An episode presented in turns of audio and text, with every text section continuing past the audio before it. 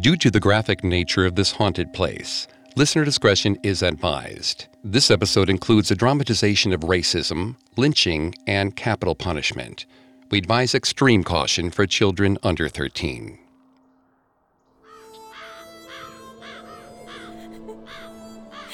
Ines wasn't jealous of her little sister. Anita was dead after all, and it was sad. But white was Ines's favorite color, and their family had turned the whole world white for Anita's funeral. Her coffin was white, and so was the table it stood on. The Spanish lace draped over her was white, as were the pale, bone colored candles placed above it. Ines and her sisters stood beside the small box that held Anita's corpse. Six girls, pallbearing for someone even younger than them. There was a procession to El Campo Santo, Anita's final resting place. A violin and an accordion played plaintively as the neighbor boys threw firecrackers. Ines had always felt invisible as the second to last child. Anita had been the beloved baby sister. Now that title belonged to Ines, but she wouldn't get to enjoy it, not while everyone cried. Nobody cared how she felt. Ines hovered at the edge of the proceedings, doing her best to look tragic when she realized there was a man standing beside her. He was so tall, his long frame blocked out the sun. The man said hello and asked her why she wasn't crying. Ines stuck out her chin. She refused to be ashamed, especially by someone so shabbily dressed. She told him so. The man laughed and asked if she wanted to be the center of attention. Ines didn't answer, but the sullen look on her face all but confirmed it. The man told Ines that all eyes would be on her soon enough. Ines turned to look at him again, a glint of excitement in her eye. The tall man nodded and placed his large hand on her small shoulder. Then Ines fell to the ground. The crowd converged on Ines, trying to help. For once, she had all the attention. But she wasn't there to see it, and would never be again.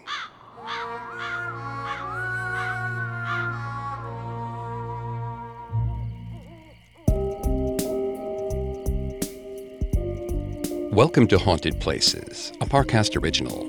I'm Greg Polcyn. Every Thursday, I take you to the scariest, eeriest, most haunted, real places on Earth. You can find all episodes of Haunted Places for free on Spotify. And every Tuesday, make sure to check out Urban Legends. These special episodes of Haunted Places are available exclusively on Spotify. This week, join me on a supernatural journey to El Campo Santo a 19th century cemetery that sits at the very heart of San Diego, California's Old Town, and discover why, to this day, it's haunted.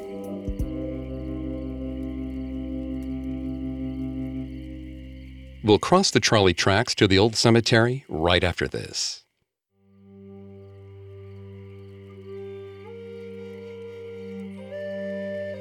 Before San Diego was the land of SeaWorld and kite surfing, it belonged to the Kumeyaay people. They were farmers, but when Spanish colonizers settled there in 1769, the ecology of what would later be called California was upended. The city we know as San Diego began as a fort and Franciscan mission built in 1769, called the Mission San Diego de Alcala. When Mexico won its independence in 1821, it pushed northward to eliminate the Spanish mission system. They divided Southern California into private ranchos and evicted indigenous nations like the Kumeyaay from their settlements. But the Kumeyaay resisted, chasing Mexicans from the ranchos. By 1842, only San Diego remained in Mexican control until the Americans arrived.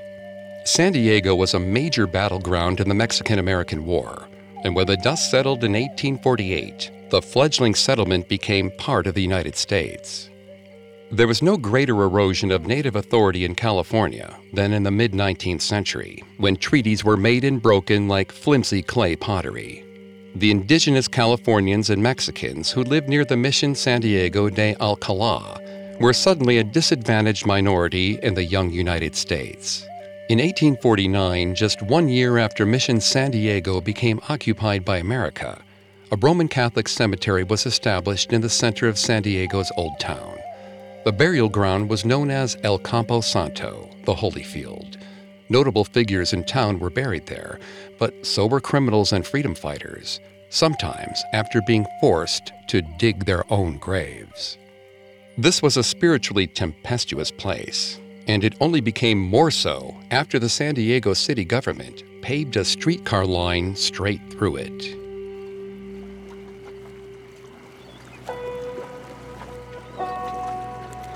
Yankee Jim was an easy man to live with. He'd gone boom and bust in the gold rush, so he knew a thing or two about humility. He was fun and spontaneous, especially when he was drunk, and he was nearly always drunk. He was two days into a whiskey bender when he convinced his friends Will and James to steal a boat. The little rowboat was the only one of its kind in San Diego, and the owners, Joe Stewart and Enos Wall, were very proud of it. They wouldn't let anyone use it, especially Yankee Jim. He was an outsider, they said, even though he had family in town.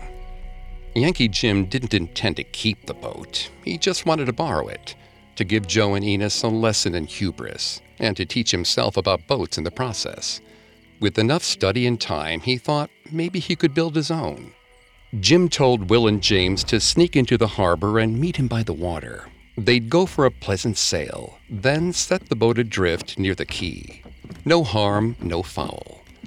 But it was hard to be sneaky when you were drunk. Will tumbled off the dock and into the water as he tried to get into the boat. Just as Jim and James wrestled him back in, they saw lights turn on in the harbor master's office. They rowed quickly out into the bay, searching for some evidence of pursuit. But pursuit never came. So they had a soothing and peaceful float, drinking like fish while catching a fish or two. After the whiskey ran dry, they rowed back in and landed on the shore. Then they set the boat free and watched it drift toward the docks in the distance. Yankee Jim thought he'd gotten away with it, but he wasn't as sly as he thought. He was a large man, six foot three inches without his hat. He stood out like a sore thumb, or in this case, a giant in a tiny rowboat. Sheriff Haraszthy picked him up three days later, claiming that the harbor master had witnessed his little joyride but behind Haraszthy stood Deputy Sheriff Philip Crosthwaite, and Jim couldn't have been more relieved to see him. He knew having a godfather in the sheriff's office would come in handy. But it wasn't so handy. The trial was swift and sure, and it wasn't about the boat. The judge solemnly declared that a reliable person had reported that Jim had murdered prospectors in the goldfields. Yankee Jim was sentenced to be hung by the neck until dead. Jim laughed. They must be trying to scare him, right? He couldn't hurt a fly. This must have been a prank of Crosthwaite's doing. Good old Godfather Philip trying to keep his boy Jim on the straight and narrow. The punchline never came, but execution day did. Yankee Jim tried to laugh as the noose went around his neck these deputies sure were committed to their jest. He even laughed as the cart pulled away beneath his feet. Jim struggled, but it was no use. His fate wasn't in his hands. So all he could do was laugh at the absurdity and injustice of it all. He laughed and laughed and laughed until the crushing pressure around his windpipe suddenly stopped. Jim expected pain, but all he felt was release, open air, room to breathe, and to laugh. He threw his head back and guffawed as he floated above the gallows. Jim had beaten them. There was a punchline, and he'd found it. He followed his corpse as it was carted to the Roman Catholic cemetery, El Campo Santo. He was glad he'd converted shortly before his death. It was a picturesque spot where he could watch everyone go by while he rested there. And watch he did. As the years passed, San Diego grew until it encroached on the graveyard. Jim liked to float into the town to visit his former gallows, now turned a stately manor called Whaley House. and he liked watching the horses pull the streetcars down the avenue that ran nearby the graveyard, even if the new road displaced some of his ghostly neighbors. What he didn't like was the pavement. They'd given it a very unimaginative name San Diego Avenue. It brought those loud and strange machines, those automobiles, far too close to his home. Yankee Jim was an easy man to live with, even in death, but there were some things he couldn't abide. Hubris was one of them. He began experimenting with the contraptions, seeing which parts they needed and which they didn't. When he was well versed, he began to poke at the vehicles left next to the cemetery. He'd remove a starter or a brake pedal and see if the driver noticed. They were fascinating machines, and their malfunctions turned normal people into panicked egomaniacs. Jim had to laugh at that. The more things changed, the more they stayed the same. The years passed, and the cars got smaller and sleeker. They had strange picture windows in them and means of making music. Jim wasn't too impressed with all that. It was still the engines he liked best. Well, until the remote starters appeared. It was frustrating to watch the rich men and women hit the little button on their keys as they approached they realized something was wrong too quickly before they even got in the car. It wasn't any fun, and all Jim had left now was fun. If he sat still for too long, it tore him apart. So, just this once, Yankee Jim decided to fiddle with a car while it was driving. He picked a red one, driven by a pretty blonde. As it sped down San Diego Avenue, Jim flicked his hand, and the engine inside fell apart. The car careened and curved, skidding all the way to Whaley House and crashing into the manor's front lawn, right where Jim was executed all those years ago. The engine smoked as a blonde woman struggled to get her seatbelt to release. What a shame that Jim had locked the car. The fire started. She began to scream. Yankee Jim just smiled. The woman's death was cruel and unfair, but maybe she would learn to laugh about it, just like him.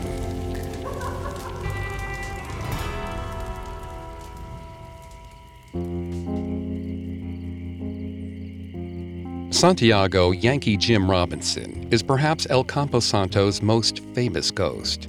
He stole San Diego's only rowboat in August 1852 he was quickly picked up with his co conspirators, James Gray Loring and William Harris, and was flippant in his replies to authorities. After all, he'd only stolen a boat. But Jim didn't know that whispers of his reputation preceded him. It was said that he'd robbed and killed prospectors in gold country. We don't know if these rumors were true, but Yankee Jim certainly didn't seem to believe he was about to be executed for grand larceny. He assumed it was an attempt to scare him straight, even as the court announced the verdict for his hanging. And he certainly never expected his godfather, the deputy sheriff, to execute the order when his accomplices only got one year of jail time. Today, Yankee Jim is said to haunt both his grave in El Campo Santo and the neighboring Whaley House, where he was executed. He is sometimes seen as a full apparition, and at other times, just his footsteps can be spotted striding through the cemetery. He died still unsure if his execution was anything more than a cruel prank, but now he pulls pranks of his own. Over the years, surrounding buildings have experienced mysterious power outages, and visitors who park beside the cemetery have reported their cars would not start upon their return. Perhaps if they listened closely as their engines failed, they might have heard an eerie laugh coming from Yankee Jim's grave.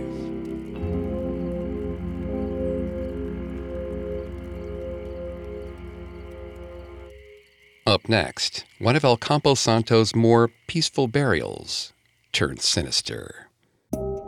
Listeners, if you love hearing about haunted places and their haunting histories, you'll love Parcast Network's newest original series, Haunted Places Ghost Stories. Haunted Places Ghost Stories premieres October 1st in its very own feed. Join host Alastair Murden as he retells the scariest, most hair raising ghost stories ever imagined. These chilling tales were written by some of literature's greatest storytellers from all around the world, including Japan, India, the UK, even ancient Rome. Alastair brings to life stone cold classics like The Kit Bag by Algernon Blackwood, a sinister account of a condemned murderer's final wish and the lengths he go to fulfill it and The Miserere, a Spanish tale of a wandering musician who hears a terrifyingly beautiful song in a burned out monastery and is doomed to capture its notes until he dies. New episodes air every week on Thursday. You can find and follow Haunted Places Ghost Stories free on Spotify or wherever you get your podcasts. And don't forget, October is our favorite month and one of our busiest. So make sure to search Parcast Network in the Spotify search bar to see all our new shows. Now back to the story.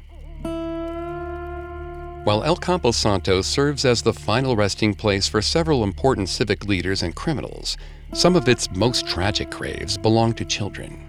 Infant mortality was high in the 19th century, but each loss was keenly felt. At the time, it was all too common to see all white funeral processions indicating the death of a child snake their way through town.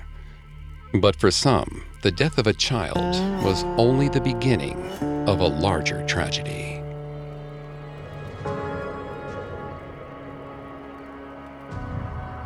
The world had taken Margarita's child. They'd wrapped her in a box and buried her miles away from where she lived. Margarita had wanted so much more for her little four year old Anna.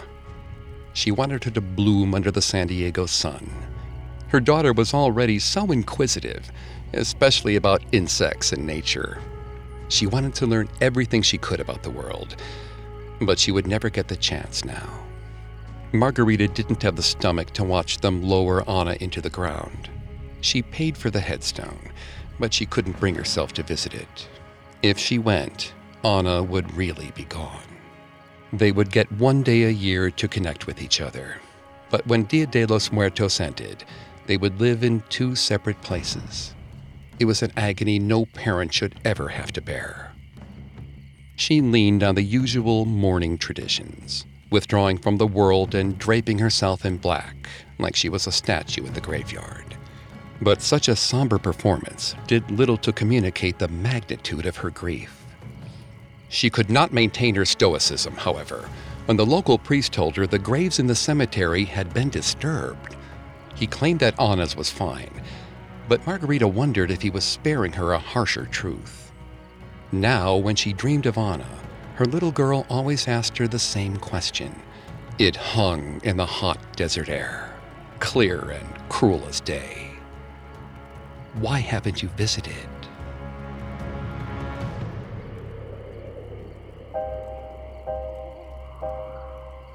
Margarita jolted awake. Anna's eyes had been so clear in her dream. She could see the pain in them when she asked her to visit, the small crinkle in the skin. Her absence was hurting her child. She couldn't keep avoiding the cemetery. The sun was still hiding as Margarita slipped into a dress as dark as night. The thick fabric felt reassuring under her hands. Margarita had made the dress herself dense black cotton with no ornamentation. It was an expression of her grief. The sleeves held her tears. The ruffles were reminders of the soft waves in Anna's hair. She pulled a scrap of lace across her face and topped it with a wide brimmed black hat. Margarita glided through her house like a specter. And as dawn slowly peered in through the windows, she walked into the soft light of a new morning and left the door open behind her. Her child needed her, and there was no room to think about anything else. Margarita walked through town, the perfect picture of a devastated mourner. But truthfully, she felt almost nothing. Her insides had been scraped clean, leaving nothing behind but some primal maternal instinct. The minutes stretched into hours as she walked. Sweat beaded down her skin. Her throat burned. Even if she had access to water, it wouldn't quench her thirst.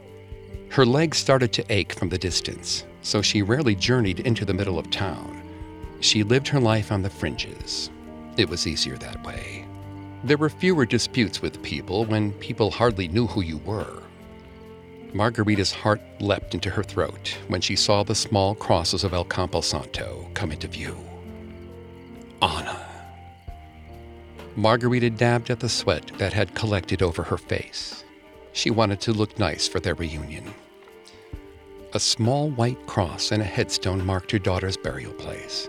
No name had been written on the wood, but Margarita recognized it instantly. She knelt at the stone and wept because someone had disturbed the grave. The soil was clumped and uneven, like someone had just refilled it. Margarita leaned down in all her finery and began to dig. Something was wrong. She could feel it. She clawed at the earth with her hands until she reached the small pine box. The nails were slightly ajar. Margarita's breath quivered and shook, shame crushing her heart. What horrors had she allowed to occur? She slowly pried the lid open to see her baby again. Anna looked sweet, like she was only sleeping.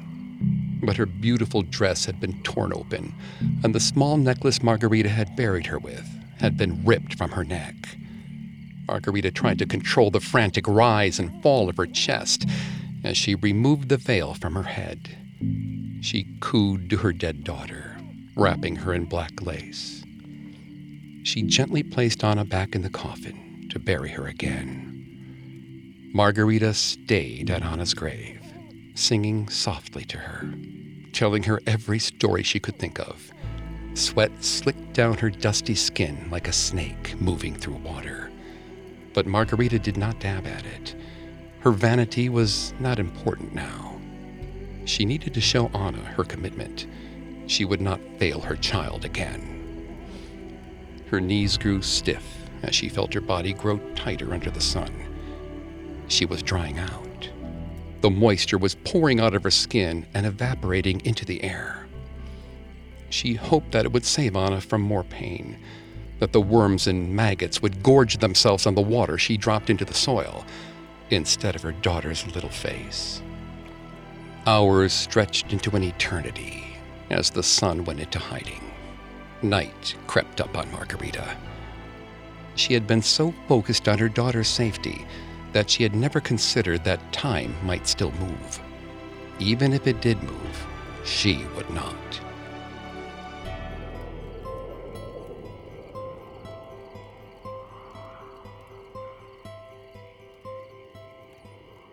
As dawn broke, Margarita felt her eyelids fluttering shut. But no matter how exhausted she was, she could not risk something happening to the grave. She slapped herself several times. The sting of her hand, sharp like a scorpion, was enough to keep her eyes open. Her intestines twisted into knots, searching for any sign of food. She forced the thoughts away through sheer force of will.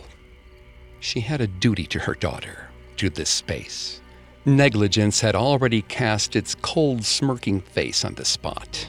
She would not let it get a stronger foothold. Margarita remained in place for days, then weeks, then months. Her skin turned to leather, her bones hardened in place. She was a living statue. She could not move, but she could still breathe. And with every breath, she made sure that Anna's grave was a safe place, guarded by her mother's love. She stayed through every twitch and pang. She steeled herself against thoughts of doubt. She ignored the pleas from townspeople to move. She would not. Even after she breathed her last breath, her spirit remained. She would stand guard over Anna for the rest of time. Anything to protect her precious daughter.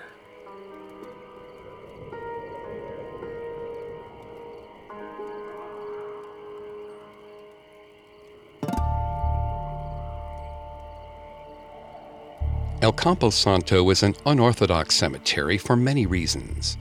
But the most important one is its location, right at the heart of San Diego's busy Old Town. This means that visitors can be found there at any hour of the day. Mourners, as well as paranormal investigators, frequent the place, and full body apparitions in Victorian garb are said to be common, even in daylight. So much so that visitors have mistaken them for park employees in costume. But of particular note are the sightings of a Victorian woman bent over a grave where she sits unmoving, lost in her own world. The most troubling aspect of El Campo Santo's busy location is the desecration of its graves. Throughout the years, vandals have looted jewelry and valuables from gravesites, while occultists have been known to bury spell jars and other animal sacrifices in the graves of children. Paranormal investigator Sally Richards has recounted her experience in removing these desecrating items from El Campo Santo. Her group recorded several disembodied voices and sounds during their session, including that of a child coughing. The sound immediately stopped when the spell jar was removed from the grave.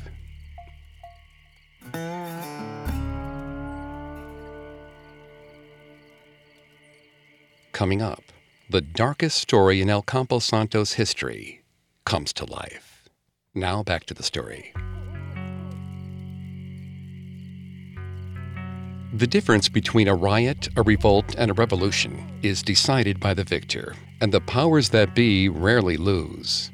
Such was the case of Cupeño chief Antonio Garra, he hoped to unite the indigenous peoples of Southern California to fight against the oppression they experienced at the hands of the United States government in 1851. But he faced trials at every turn. They were being taxed without any representation in local government, and the law protected the whites who murdered indigenous people instead of punishing them. Garra decided enough was enough and attempted to build a coalition of tribes to expel the Americans from Southern California.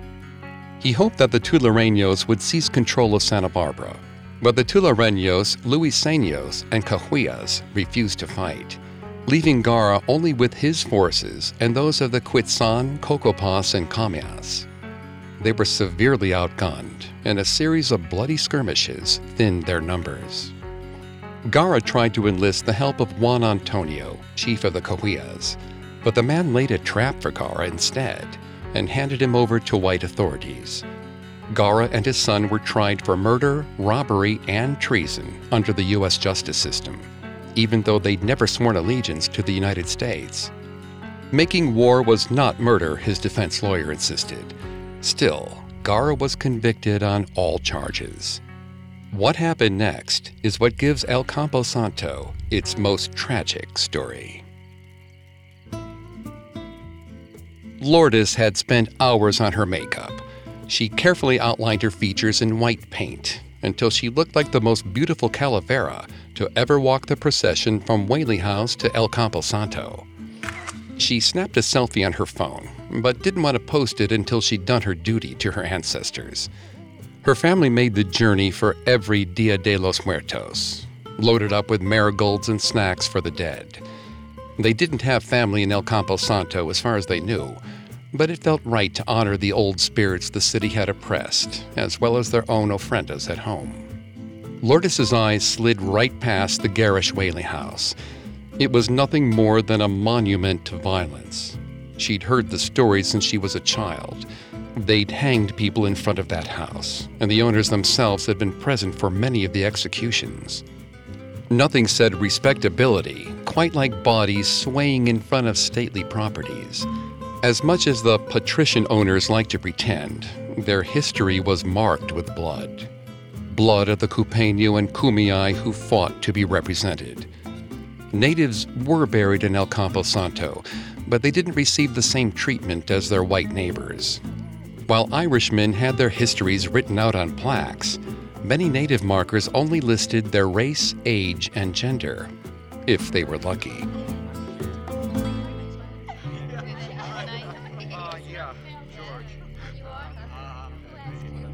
Lourdes liked to think about the people that society had chosen to forget. She thought of Magdalena, the buried native woman that Lourdes made it a friend of for every year. Magdalena was 21 when she died, almost the same age as Lourdes. She had probably been fluent in Spanish and several native languages. Lourdes, on the other hand, could understand Spanish well enough, but her family loved to tease her about how inelegant the words sounded when they stumbled from her lips. As she moved with the crowd, she pictured Magdalena walking alongside her, a beautiful young woman with long black hair that shone in the sunlight. Lourdes's reverie was interrupted when a tall native man with a long braid pushed past her and her imaginary companion. Lourdes watched as he strode past. There was a nobility to him, but it was tempered by a strange vacancy. Like he was there, but only in spirit. Then someone else jostled past her, heading in the native man's direction. Two white men pushed through the crowd, laughing and reeking of whiskey, out of place and disrespectful. Lourdes nudged her family, tilting her head in the direction of the strangers. Her mother shook her head. Lourdes tilted her head more forcefully. Her mother told her to stop, but of course, that just made her more insistent. She weaved around small children and the elderly, trying to keep track of these uninvited guests. She didn't like the look of either of them. They were up to something, and that distractive native man didn't seem to know it. Her mother ran after her, catching her daughter's arm. Just then, a shot rang out from behind them.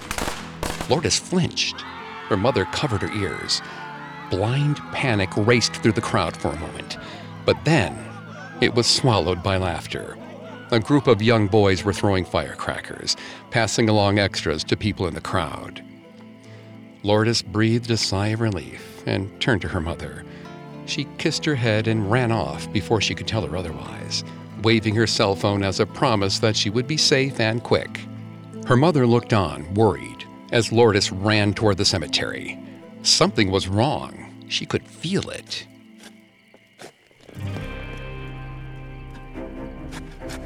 Lourdes crept through the quiet area of El Campo Santo. Up ahead, she could see that the white men had caught up to the native man, who now held a shovel in his hand. It was a strange time to dig a grave. Then she caught a metallic glimmer. One of the white men had a gun to the native man's back. Lourdes wanted to intervene, but fear kept her hidden. She'd expected rowdy drunks, not murderers. The two white men called the native man Antonio. She hated the way their mouths curled patronizingly around the syllables, like they were talking to a child.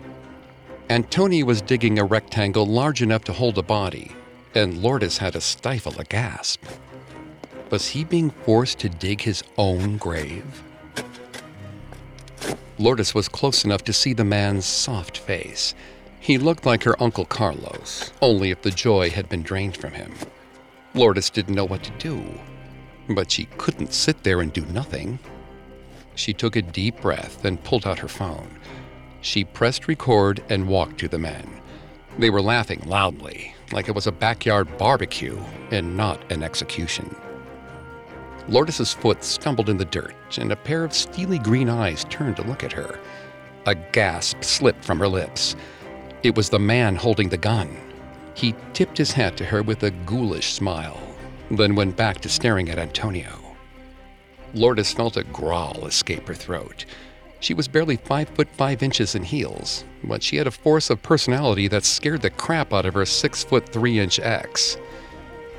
In the firmest voice she could muster, she told the men to stop. She hit the nine and the one on her phone, her finger hovering over the last one. More guns would likely make the situation worse, but she didn't know what else to do. The other man turned to her as his partner kept his weapon on Antonio. Then he raised his own gun. Lourdes felt her heart pounding in her ears. She moved her thumb slightly to the left to hit the Go Live button on her screen, holding their gaze with a strength only primal fear could conjure. Lourdes told the men that everyone online would see them, the dark laughs that bubbled up from their chest told her they didn't care. She saw Antonio's form stiffen, then fall into resignation. She cried out. The gun fired. Which gun? She wasn't sure. She braced for the pain to burn through her torso. But nothing came. Lourdes looked down at her chest. She was intact. She looked at the grave, ready to take in the sight of a tragic massacre. But nobody was there. She was alone. She was safe. The men were gone. Or perhaps they'd never been there to begin with. Her phone broadcast's reaction feed was filled with question marks and confused emojis as the lens focused on a single grave marker that bore a man's name. The latest comment read, What am I supposed to be looking at? And who's Antonio Garra?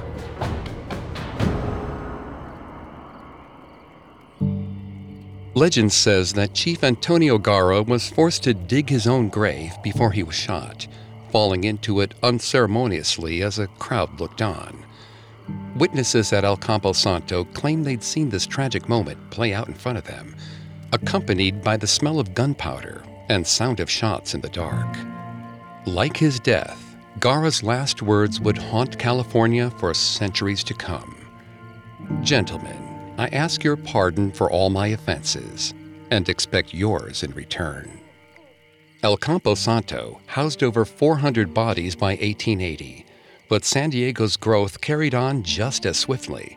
And in 1889, the growing city built a streetcar line directly across part of the burial ground. In 1942, the streetcar line was paved over to become San Diego Avenue, leaving at least 18 graves beneath the asphalt. Eventually, remote imaging of the ground beneath the street was used to set up small metal discs where the bodies are buried. But the discs bear no names or dates, only the word gravesite. It's not just a historical affront, but a spiritual one too. Without records of those who have passed, it's difficult for local observers of Dia de los Muertos to mourn them properly. Still, the cemetery is filled with elaborate ofrendas by October 31st covered with food, candles, and flowers. Hopefully, the spirits have some company, even in their anonymity. One grows to expect that a cemetery will be haunted, especially one as old as El Campo Santo. But the Holy Field has been witness to many injustices in its long history, from the unfair executions of Chief Garra and Yankee Jim to the loss of too many children. El Campo Santo remains a solemn place, even when it sits in a busy tourist district. There is a sadness here, a weight of history and tragedy of those taken too soon by both fate and man. With so much forgotten pain, healing cannot begin. Will you bear witness to it? Or will El Campo Santo force you to look?